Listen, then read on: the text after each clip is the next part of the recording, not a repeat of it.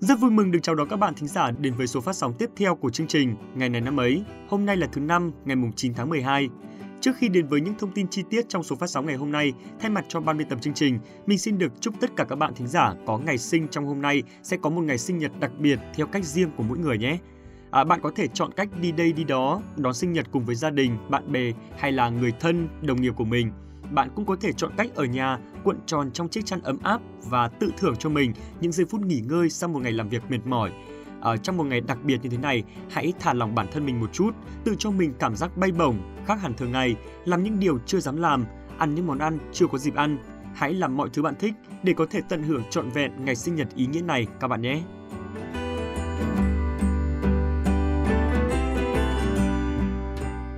Tiếp theo chương trình, như thường lệ sẽ là chuyên mục được rất nhiều các bạn thính giả quan tâm, đó là chuyên mục dành cho những câu danh ngôn và thông điệp ý nghĩa. Xin mời các bạn, chúng ta hãy cùng gặp lại MC Hoài Thu để xem cô bạn MC của chúng ta ngày hôm nay sẽ đem đến thông điệp gì và câu danh ngôn nào các bạn nhé.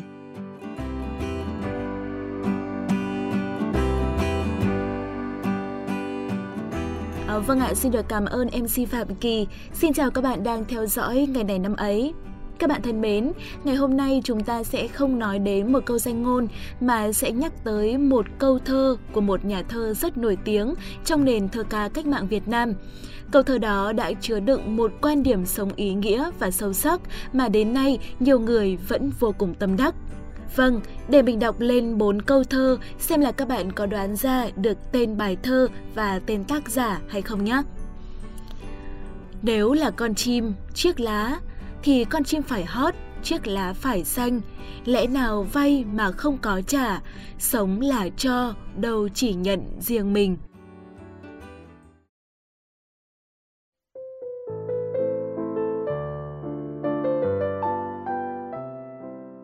Bạn thân mến, có lẽ bạn cũng nhận ra rồi đúng không nào? Đây chính là những câu thơ được trích trong bài thơ Một khúc ca xuân của nhà thơ Tố Hữu. Không phải tự nhiên mà ngày hôm nay mình lại nhắc tới thơ của nhà thơ Tố Hữu. Hôm nay chính là kỷ niệm 19 năm ngày mất của ông. Sự hào hùng, vui tươi nhưng đầm thắm, tha thiết trong thơ của Tố Hữu thì chắc hẳn chúng ta đã biết. Với Tố Hữu thì thơ là đời và đời tạo nên thơ. Những quan điểm sống, lý tưởng sống đã đi vào thơ của ông rất đỗi chân thực và giản dị nhưng lại cũng vô cùng sâu sắc. Còn chim và chiếc lá chính là biểu tượng của sự sống. Chim sống là phải hót theo bản năng của nó, còn chiếc lá là phải xanh nhờ sự nuôi dưỡng của đất và nước. Đó đều là quy luật của tự nhiên. Con người chúng ta sống cũng phải theo quy luật, đó là quy luật của sự cho và nhận, vay và trả. Vay lẽ nào lại không trả, nhận lại lẽ nào lại không cho đi. Từ lẽ nào như một lời khẽ nhắc, không được làm như thế, không được ứng xử như thế. Nhận, vay, cho, trả, bốn từ rất đơn giản nhưng lại mang một hàm ý rất lớn. Tác giả muốn nhắc đến sự biết ơn, sự sẻ chia là đạo lý uống nước nhớ nguồn, ăn quả nhớ kẻ trồng cây, là đạo lý lá lành đùm lá rách. Cho và nhận, vay và trả không chỉ là mối quan hệ giữa hai người, hai nhóm người mà nó còn được hiểu rộng hơn rất nhiều. Là nhận của đời và đem đi cho đời. Chẳng cần đong đếm và tính toán. Như một câu hát của nhạc sĩ Trịnh Công Sơn – Sống trên đời sống cần có một tấm lòng, để làm gì em biết không? Để gió cuốn đi. Vâng, gió cuốn đi để làm gì ạ? Là để lan tỏa đi khắp muôn nơi.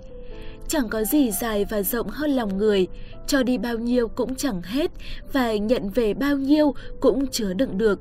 Bởi thế, ngại gì mà không cho, sợ gì mà không nhận. Con người được sinh ra trên cuộc đời này đã là một điều tuyệt diệu – bởi vậy, phải sống để tạo nên những điều tốt đẹp, sống để khẳng định và lan tỏa những quan điểm sống tích cực. Nếu sống trên đời chỉ để toan tính thiệt hơn, sống vì lợi ích của bản thân mà xa rời tập thể, sống đơn độc, sống cho mỗi mình, sống không vì đời, thì thật lãng phí một cuộc đời được sống. Chim hót là danh là để tô điểm cho cuộc đời, con người cũng hãy dùng chính cuộc sống đẹp đẽ của mình để tô điểm cho đời, dùng sức lực của mình để cống hiến cho xã hội, để làm cho mối quan hệ giữa con người với con người thêm tốt đẹp. Nhấn mạnh thêm nữa, đã là cho đi thì không đong đếm ít nhiều, vì giá trị của sự cho đi là nằm ở tấm lòng của người cho. Sự cho đi có thể là vĩ đại, là to lớn, là mong muốn mang đến những thành quả đáng ngưỡng mộ cho đất nước nơi bạn đã sinh ra.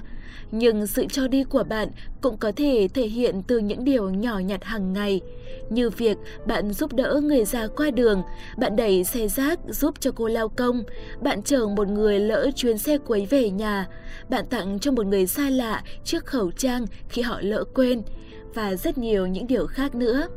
Bởi thế, hãy cứ làm những điều mình có thể, không cần phải so sánh với ai, chỉ cần ta hiểu rõ ý nghĩa của việc sống là phải sống là để cho đi là được rồi.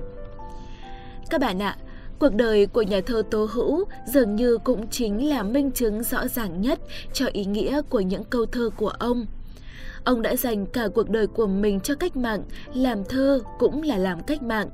Vì ông đã nhận được sự chỉ đường của Đảng, nhận được tư tưởng quý giá của thế hệ trước, nhận được sự tin tưởng của đồng đội, nhận sự gửi gắm, tình yêu thương của nhân dân, tất cả những nơi mà ông đã đi qua. Bởi thế, ông đã quyết tâm hiến dâng hết sức lực của mình để cống hiến cho cách mạng vì mục tiêu độc lập tự do của dân tộc.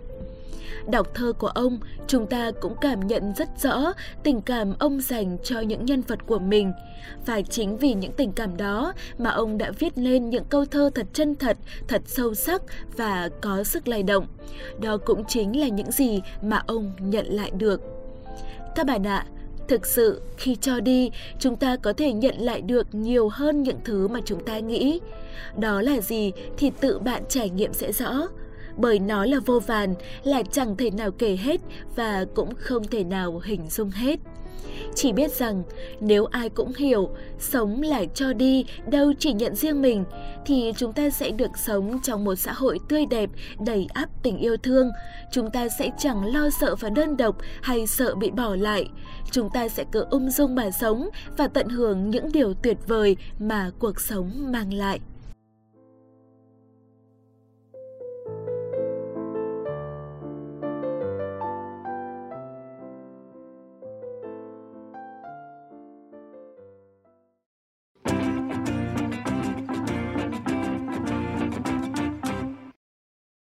Xin được cảm ơn những chia sẻ rất ý nghĩa của Hoài Thu. Bây giờ hãy cùng với Phạm Kỳ tiếp tục chương trình với dòng chảy của tin tức. Các bạn thính giả thân mến, chắc hẳn ở đây ai nấy cũng đều trải qua cái cảm giác chờ đợi một điều gì đó nên cũng sẽ rất hiểu sự vui mừng khi chờ đợi thành công đúng không nào? À, và với những người yêu thích thể thao nói chung cũng như vậy. Mới đây, một thông tin rất vui đã chính thức được thông báo, đó chính là việc ấn định thời gian tổ chức SEA Games 31 tại Việt Nam trong năm 2022. Cụ thể, mới đây, Văn phòng Liên đoàn Thể thao Đông Nam Á CGF có trụ sở tại Bangkok, Thái Lan đã phối hợp cùng với Ủy ban Olympic Việt Nam tổ chức hội nghị Hội đồng CGF theo hình thức trực tuyến. Theo đó, trong buổi hội nghị này, các bên liên quan đã thống nhất ấn định thời gian tổ chức Đại hội Thể thao Đông Nam Á SEA Games 31 từ ngày 12 đến ngày 23 tháng 5 năm 2022 tại các địa điểm là Hà Nội, Bắc Ninh, Hải Dương, Hải Phòng, Quảng Ninh, Hà Nam, Nam Định, Ninh Bình, Hòa Bình, Vĩnh Phúc, Phú Thọ và Bắc Giang. Ban đầu SEA Games 31 được dự kiến tổ chức từ ngày 21 tháng 11 đến ngày 2 tháng 12 năm 2021 tại Việt Nam, nhưng mà do tình hình dịch bệnh COVID-19 nên là các bên liên quan đã thống nhất cùng với chủ nhà Việt Nam quyết định hoãn đấu trường thể thao lớn nhất khu vực Đông Nam Á từ cuối năm 2021 sang giữa năm 2022. Cùng với việc ấn định thời gian tổ chức, kế hoạch tổ chức SEA Games 31 tại Việt Nam cũng đã được thông qua. À, theo đó, kỳ đại hội thể thao Đông Nam Á năm 2022 sẽ có tổng cộng 11 quốc gia trong khu vực cùng tham gia. Dự kiến sẽ có 40 môn thi đấu và 526 nội dung với số lượng người tham dự lên tới 10.000 người. Các bạn thân mến, kỳ SEA Games 31 sẽ là lần thứ hai Việt Nam đứng ra đăng cai trong lịch sử giải đấu này, nên chắc chắn toàn thể người hâm mộ thể thao Việt Nam, các vận động viên nói riêng và toàn thể người hâm mộ thể thao trong khu vực Đông Nam Á nói chung đều đang rất háo hức chờ đợi vào kỳ đại hội này. Còn nhớ ở năm 2003, khi Việt Nam là nước chủ nhà, đoàn thể thao của chúng ta đã xuất sắc cán đích ở vị trí nhất toàn đoàn với tổng cộng 346 tấm huy chương giành được, trong đó có 158 huy chương vàng, 97 huy chương bạc và 91 huy chương đồng. Hay ở kỳ SEA Games 30 mới đây trên đất Philippines, đoàn thể thao Việt Nam cũng đã xuất sắc giành được vị trí thứ hai chung cuộc với 288 tấm huy chương giành được, trong đó có 98 huy chương vàng, 85 huy chương bạc và 105 huy chương đồng. Từ những con số kể trên có thể thấy rằng, từ chỗ được coi là đất nước không có thế mạnh về thể thao so với các nước trong khu vực, Việt Nam đã dần dần khẳng định được vị thế của mình ở đấu trường Đông Nam Á khi liên tục góp mặt trong top đầu của các kỳ SEA Games đã qua. Với kỳ SEA Games 31 diễn ra trên sân nhà, chắc chắn mục tiêu cao nhất của những chiến binh sao vàng sẽ là vị trí dẫn đầu toàn đoàn trên bảng tổng sắp huy chương chung cuộc. Hy vọng rằng trong năm 2022, Việt Nam sẽ tổ chức và thi đấu thành công tại kỳ SEA Games thứ hai trên sân nhà.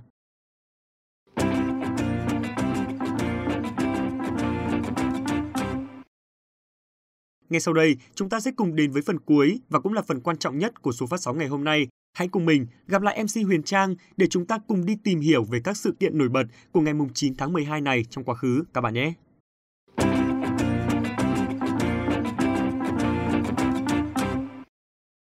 Từ ấy trong tôi bừng nắng hạ, mặt trời chân lý trói qua tim, hồn tôi là một vườn hoa lá, rất đậm hương và rộn tiếng chim. Ui, hôm nay còn thơ cơ đấy, có bị sao không đấy?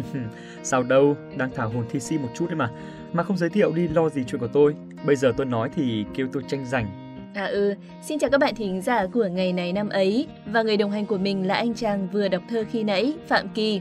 Xin chào các bạn. Trước khi đến với chương trình của chúng mình ngày hôm nay, Đỗ Huyền Trang biết tại sao hôm nay Kỳ lại ngâm thơ đấy. Đùa, ông hỏi khó tôi à? Tâm tính bất thường bảo tôi đoán. Chịu, Chịu thì tiếp tục chương trình đi rồi không biết. Chả lãng mạn, chả tinh tế gì cả, chán lắm cơ. Vâng, Phạm Kỳ đã nói thế thì à, chúng ta bắt đầu chương trình các bạn nhé.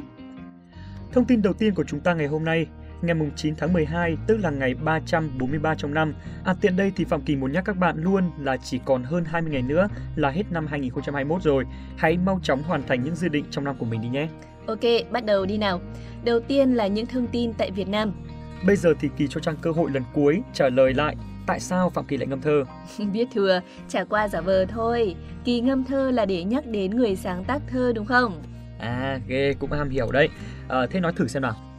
Nhà thơ Tố Hữu nổi tiếng với rất nhiều tập thơ, đến tận bây giờ các bạn học sinh, nhất là cấp 3 vẫn luôn ngấm những con chữ bay bổng, đậm chất lãng mạn nhưng không kém phần thiếu thực tiễn của ông. Đấy, bây giờ mà có chút tâm hồn lãng mạn rồi đấy. À, hôm nay chúng ta sẽ dành một chút thời lượng của chương trình để nhớ tới một nhà thơ vô cùng nổi tiếng của Việt Nam, đó chính là nhà thơ Tố Hữu. Các bạn thân mến, hôm nay là kỷ niệm tròn 19 năm ngày mất của nhà thơ Tố Hữu. Ông tên thật là Nguyễn Kim Thành, sinh ngày 4 tháng 10 năm 1920, quê gốc ở làng Phù Lay, nay thuộc xã Quảng Thọ, huyện Quảng Điền, tỉnh Thừa Thiên Huế. Đến năm 9 tuổi, ông cùng cha về ở tại làng Phù Lay, nay thuộc xã Quảng Thọ, huyện Quảng Điền, tỉnh Thừa Thiên Huế. Cha ông là một nhà nho nghèo, không đỗ đạt và phải kiếm sống rất chật vật nhưng lại thích thơ, thích sưu tập ca dao tục ngữ. Ông đã dạy Tố Hữu làm thơ cổ. Mẹ ông cũng là con của một nhà nho thuộc nhiều ca dao dân ca Huế và rất thương con. Cha mẹ đã góp phần nuôi dưỡng tâm hồn thơ của Tố Hữu. Mẹ ông mất vào năm ông lên 12 tuổi. Tố Hữu đã đến với cách mạng, đến với thơ từ rất sớm. 17 tuổi, ông đã có thơ đăng. Cùng năm đó, ông gia nhập Đảng Cộng sản Đông Dương. Tháng 4 năm 1939, Tố Hữu bị địch bắt và đi đầy nhiều nhà lao như Lao Bảo, Buôn Ma Thuột, Quy Nhơn, Ngục Đắc Lay, Con Tum. Tuy nhiên, trong lao tù, Tố Hữu vẫn làm thơ động viên tinh thần các chiến sĩ cộng sản. Mỗi bài thơ của Tố Hữu như một tiếng kèn thôi thúc, cuốn hút lớp lớp thanh niên đi theo cách mạng để giành lại độc lập tự do, tương lai tươi sáng cho dân tộc. Năm 1946, tập thơ đầu tay Từ ấy ra đời. Những câu thơ mà Phạm Kỳ đọc ở đầu chương trình chính là nằm trong bài thơ Từ ấy. Ở Tố Hữu có sự thống nhất đẹp đẽ giữa cuộc đời cách mạng và cuộc đời thơ. Chặng đường thơ của Tố Hữu là chặng đường lịch sử của cả một dân tộc. Ông được coi là lá cờ đầu của thơ ca cách mạng và kháng chiến. Ngoài từ ấy thì có thêm các tập thơ như Việt Bắc, Gió Lộng, Máu và Hoa. Với những đóng góp của mình, nhà thơ Tố Hữu đã nhận được các giải thưởng văn học, giải nhất giải thưởng của Hội Văn nghệ Việt Nam 1954-1955 cho tập thơ Việt Bắc, giải thưởng văn học ASEAN năm 1996 cho tập thơ Một tiếng đờn, giải thưởng Hồ Chí Minh về văn học nghệ thuật đợt 1 năm 1996. Đảng và chính phủ đã ghi nhận những đóng góp to lớn của Tố Hữu bằng những phần thưởng cao quý, huân chương sao vàng năm 1994, huy hiệu 60 năm tuổi Đảng. Nói một chút về bút danh Tố Hữu của ông, nhà thơ từng giải thích rằng Năm 1938, ông sang Lào thăm một người Anh. Ở đây, ông gặp một cụ đồ người Quảng Bình. Cụ đồ đã đặt cho ông bút danh Tố Hữu lấy từ câu nói của khổng tử, ngô nhi Tố Hữu đại trí. Tố Hữu có nghĩa là sẵn có, ý chỉ khí phách tiềm ẩn trong con người. Tố Hữu nhận tên gọi này nhưng hiểu theo nghĩa là người bạn trong trắng. Tố là trong trắng, Hữu là người bạn.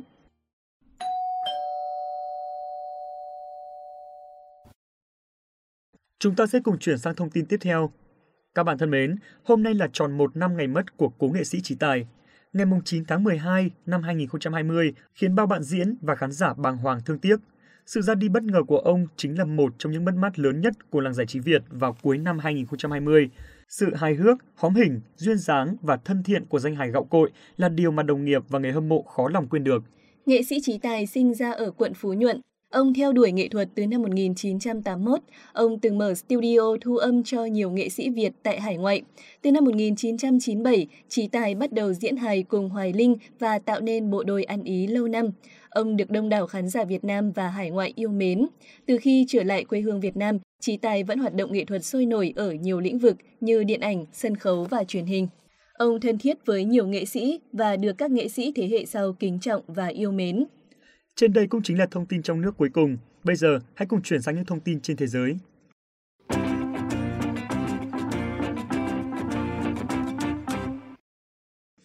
Hôm nay ngày 9 tháng 12 là ngày phòng chống tham nhũng quốc tế. Vào ngày này hàng năm, Liên Hợp Quốc lại tổ chức các chiến dịch tuyên truyền phòng chống tham nhũng trên phạm vi toàn cầu. Đồng thời, Tổng thư ký Liên Hợp Quốc sẽ gửi đến nhân dân trên toàn thế giới thông điệp về phòng chống tham nhũng. Tại Việt Nam, với vai trò là cơ quan quản lý nhà nước trong công tác phòng chống tham nhũng, hàng năm, Thanh tra Chính phủ phối hợp với một số tổ chức quốc tế tổ chức các hoạt động tuyên truyền nâng cao nhận thức người dân về phòng chống tham nhũng. Vâng, thông tin vừa rồi cũng đã khép lại ngày này năm ấy của chúng ta ngày hôm nay. Hy vọng rằng các bạn đã có những giây phút thư giãn nhưng không kém phần bổ ích. Xin chào tạm biệt và hẹn gặp lại.